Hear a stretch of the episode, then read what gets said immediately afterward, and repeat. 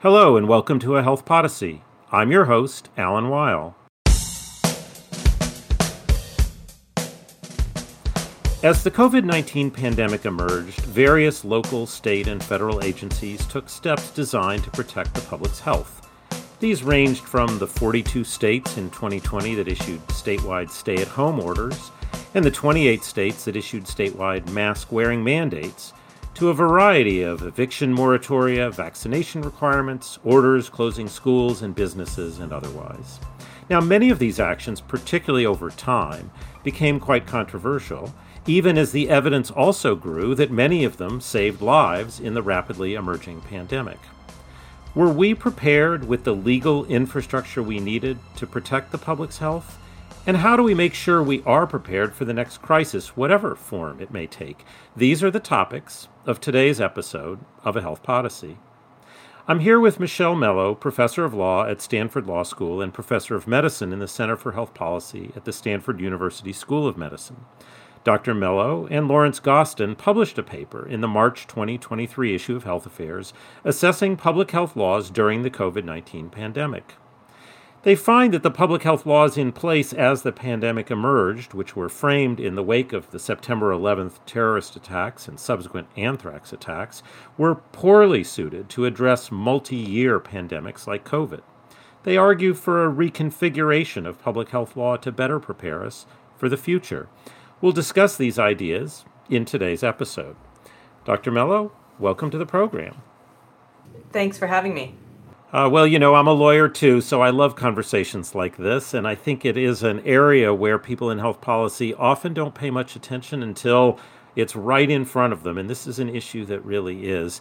Let's start with the basics. Your paper talks about public health law. Maybe that's not even a term some of our listeners are, listeners are familiar with. So, what, what is encompassed in the term public health law? When we talk about public health law, we're talking about the body of law, constitutional, statutory, and regulatory, that gives officials power to act in all kinds of ways to promote public health and safety and welfare. And there are a broad net of laws that create everyday powers to take care of us, for example, to regulate tobacco or promote healthy neighborhoods. Um, and then there's a special suite of statutes, meaning laws that come from legislatures, that comes into effect when an emergency is declared by an executive official. And of course, it's those powers that have affected us all the most over the last three years during the COVID 19 pandemic.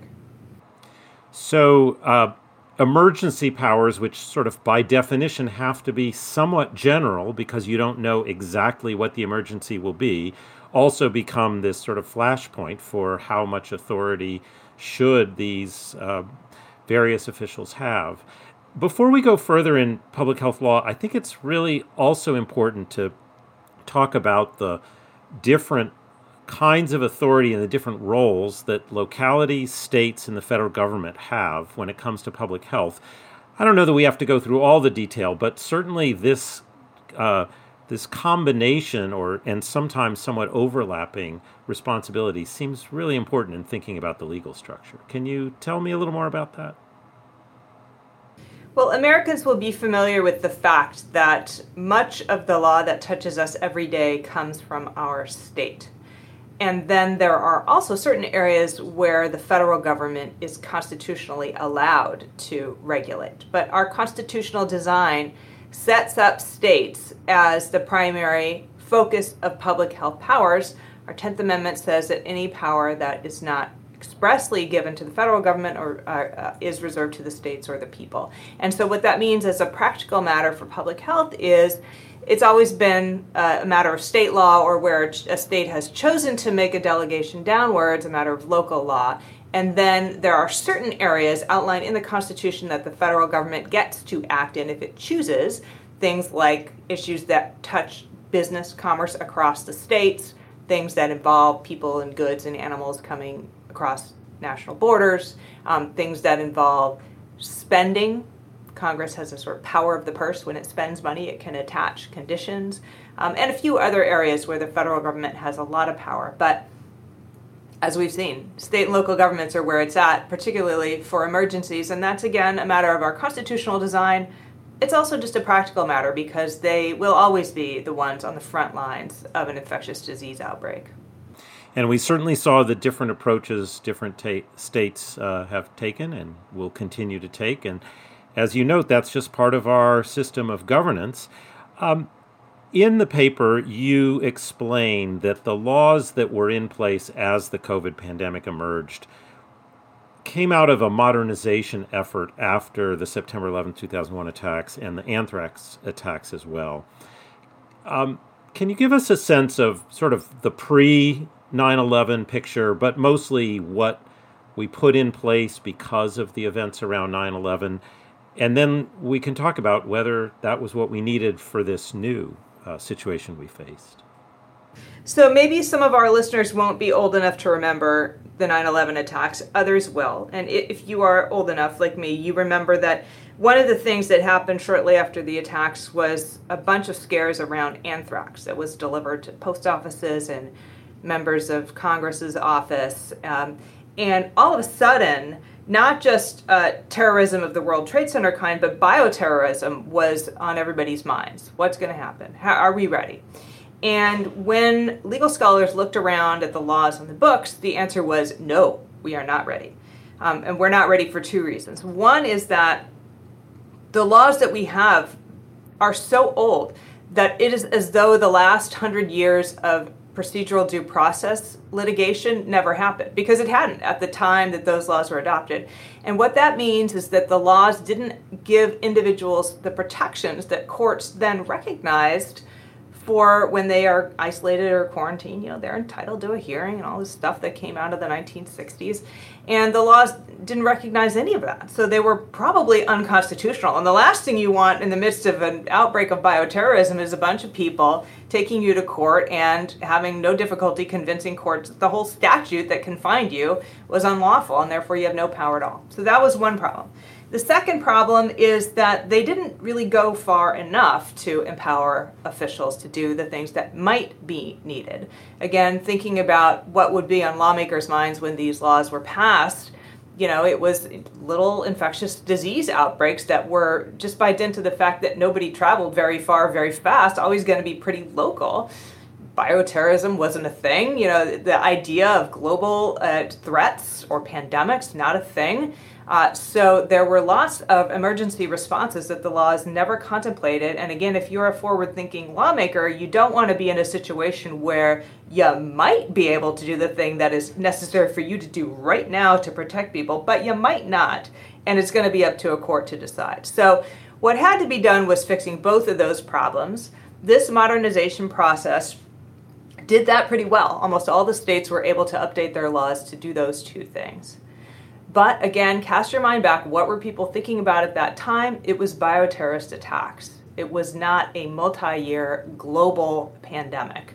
And so, some of the things that turned out to be important to public health response this time around, like travel restrictions, like stay at home orders, like vaccine and mask wearing mandates, were not on the radar screen. And so, we're back in that situation where policymakers are thinking, I might have the authority to do this, but I might not, and I'd rather not find that out in court.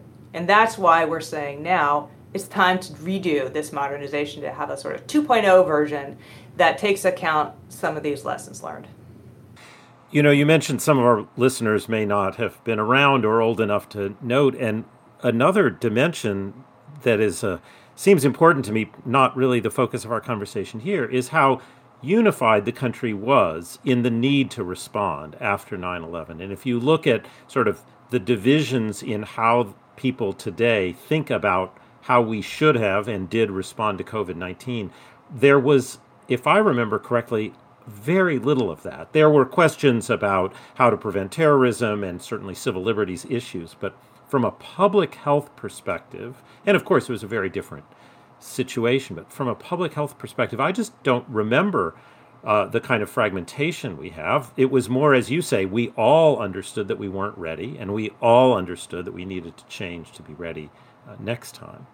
So, as we think about getting ready for next time, um, part of the context is eh, that that you've raised in a in a few uh, places already is this notion that you don't want to find yourself in the middle of a an emergency and find out that you don't have the powers you thought you did.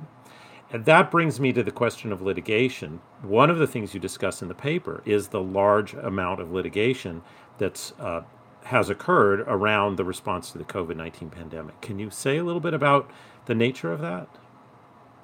There have been over 1,000 different lawsuits just that appear in, in, you know places where we can see the opinions uh, over COVID-related orders across the country, and they date to the earliest days of the pandemic. As we all remember, the the response in terms of health orders was very swift and you know in many people's estimation very severe and the legal response happened very quickly and it has not stopped the the nature of the challenges have evolved over time but it's still going on so there's this huge volume of litigation, and that has been pernicious for a couple of reasons, even though the government has ended up winning most of those seats. The first reason is it was a big distraction. You know, I've spoken with local health officers who are trying to manage a pandemic. They're, you know, they're working around the clock, they're exhausted, and they're being deposed in litigation that people are bringing challenging them. Their lawyers are being diverted from working on questions of you know what what is the scope of powers you know can we do the thing we think we need to do to defending against these lawsuits? And that's not a great way to run a pandemic. Again you want to work those legal issues out outside of the emergency period ideally. And the second problem is that even though the government has won most of the time it's lost or you know had an adverse ruling in according to one analysis by um, wendy parmet and her colleagues at northeastern university probably close to 200 times nationally on all kinds of issues ranging from religious liberty to does this state statute really say that the governor can do the thing that the governor did and so um, that has meant a few things when, when those losses have occurred. One is that the public health orders immediately get unraveled, you know, in some cases, really creating chaos. Um, and uh, and sometimes have been replaced by really onerous new requirements for reissuing the thing. Like, for example, a court in Wisconsin said that the health officer has to go and notice undergo a notice and comment period, which as a lawyer should be causing you to have like a a gastric reaction right now, Alan. You know, this the idea of, of like having to put an emergency order through a formal rulemaking process is, is like ludicrous. It's so lengthy. So this kind of stuff has gone on, and then um, the the longer term horizon leaves us feeling kind of uncertain about what all these rulings mean for exercises of public health powers in the future, even post COVID. You know, for example, when the Supreme Court issues rulings on religious liberty as it has that greatly seem to expand protection to cover all kinds of laws that previously got a very light level of judicial review because they didn't target religion. They're just these like neutral laws of general applicability in public health. One has to wonder how is this going to affect the way that public health officials deal with tobacco or obesity or firearms? There are all kinds of things now that are called into question and one of the things I'm most interested in trying to understand better is how public health officials are going to respond to that uncertainty in the future. Well, we need to talk about how to have a system in place so that uh, we can do our best uh, going forward, acknowledging a lot of uncertainty about what we'll face. So we'll turn to that discussion after we take a short break.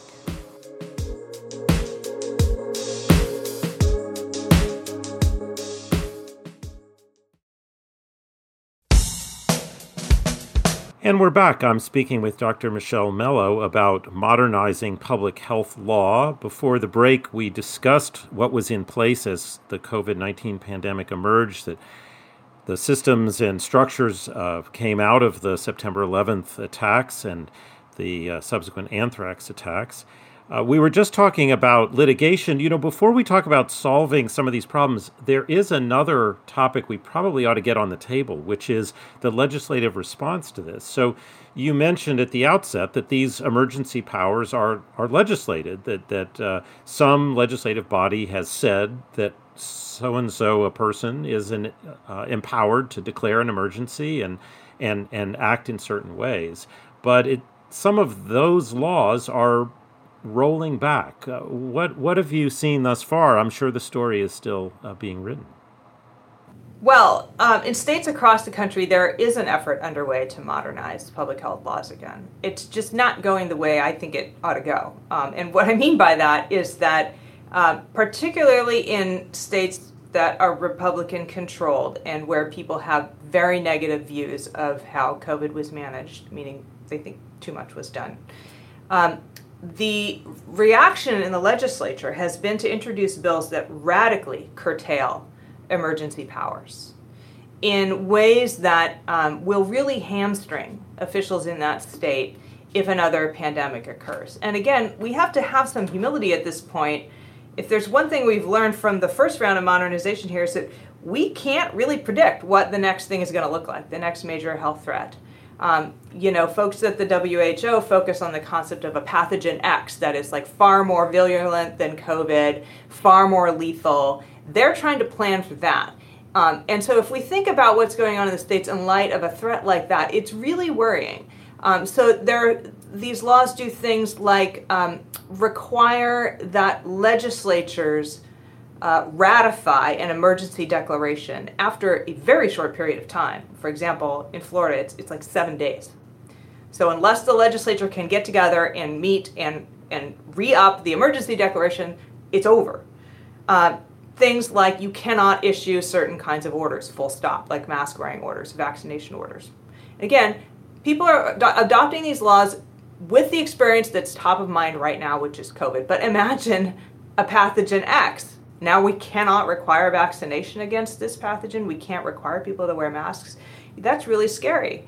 Um, things like uh, limiting the uh, things that local officials can do. One of the big fights in the states right now is if a local community feels that a, a, public health response should be different than the, the governor feels, should they have the ability to make their own rules? And, you know, it's long been kind of a Republican uh, talking point that local control is, good. And, and that's really been swept away in a lot of states now where they have forbid local governments from doing things that are more protective of public health than what the governor has done. And, you know, particularly in our present environment where there are a lot of political points to be scored by competing to see who can be the most lax about COVID, um, you know, that leaves many communities feeling like their needs are going unmet. They would like to do more. For example, they would like their kids to wear masks in schools, and they haven't been able to do that. So, those are just a few examples of the ways that the particular form that this modernization effort has taken um, it, it is, is just dramatic overreach, much more than needs to be done. So, as we think about some of your recommendations for where to go, I I immediately am drawn to sort of the legal efforts to balance that that's such a common thing that they're competing interests they need to be balanced. As you frame a policy agenda for the kind of modernization you think would be more effective than what you just described what are those interests or values that have to be kept in mind? And different people may put the balance point at different places but at least we would want them all to be thinking how do we trade off this versus that? What is the this? What's the that? Well i think there are many people who would frame the core trade-off as being between individual liberty and public health powers but i think it might actually be more productive to frame it a little bit different. I think it's between democratic accountability and um, uh, discretion on the part of the executive branch. So let me explain a little bit about what i mean by that I don't actually think there are that many people in the United States who would say that if we faced a pathogen X, they don't think individuals should be compelled to do things that would protect themselves and others, like you know, receive a vaccine or therapy or have to take a test for it. What they've objected to, rather, is being ordered to do that um, by executive officials, meaning governors, uh, local government bodies, and especially health officers who are unelected officials usually. Um, without having a means of bringing kind of majoritarian democratic processes into the mix, at least not an easy way to do that. And so, um, when I talk about democratic accountability, I'm talking about creating meaningful ways for legislatures and for groups of the public to give um, input and have some degree of control over those kinds of orders, at least over the long term. You know, my own view is that when we're talking about a short-term emergency, it's appropriate to cede that power to health officials and to governors. when we hit kind of the three month mark, which is where solidarity around COVID measures started to fray, then it starts to seem appropriate to have more democratic measures in play. So that value needs to kind of get elevated the longer the, uh, an emergency wears on. But the other side of the trade-off is is executive discretion, and, that, and by that I mean that the whole point of having emergency powers laws is that we can't predict what executives are going to need to do. Governors and health officials need to have the flexibility to respond to threats in the way that is most likely to be helpful using the information that they have on hand. And so when we um, pursue these modernization strategies that just dramatically retrench that flexibility, again, we are ultimately harming our, our long term good. So there needs to be efforts to push out powers in certain ways. There are, there are ways in which we did not give executive officials enough power, but they have to be, as you say, balanced by appropriate accountability checks as emergency periods wear on.